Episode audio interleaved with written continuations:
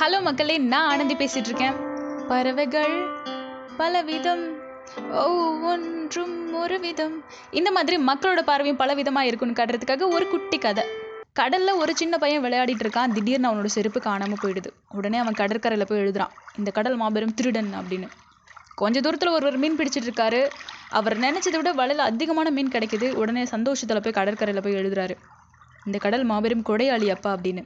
அதே கடலில் நீந்தி விளையாடிட்டு இருந்த ஒரு பையன் மூழ்கி இறந்துடுறான். அவனோட இறப்பை தாங்க முடியாத அவனோட தாய் போய் கடற்கரையில் எழுதுறாங்க. இந்த கடல் மக்கள் எல்லாத்தையும் கொன்று குவிக்குதுன்னு எழுதுறாங்க. ஒரு வயசான முதியவர் ஒருவர் கடலுக்கு போய் முத்துக்களை எல்லாம் வேட்டையாடிட்டு வந்தார். அவர் ரொம்ப மகிழ்ச்சியோடு இந்த கடற்கரையில் போய் எழுதுறாரு. இந்த கடல் ஒன்று மட்டுமே போதும் நான் ஆயுள் முழுக்க மகிழ்ச்சியாக இருக்கிறதுக்கு அப்படின்னு.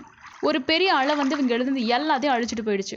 இந்த மாதிரி தான் நம்ம கூட பழகுறவங்களோட பார்வை பல விதமாக இருக்கும். நம்ம கூட பேசுகிறவங்களோட பேச்சு பல விதமாக இருக்கும்.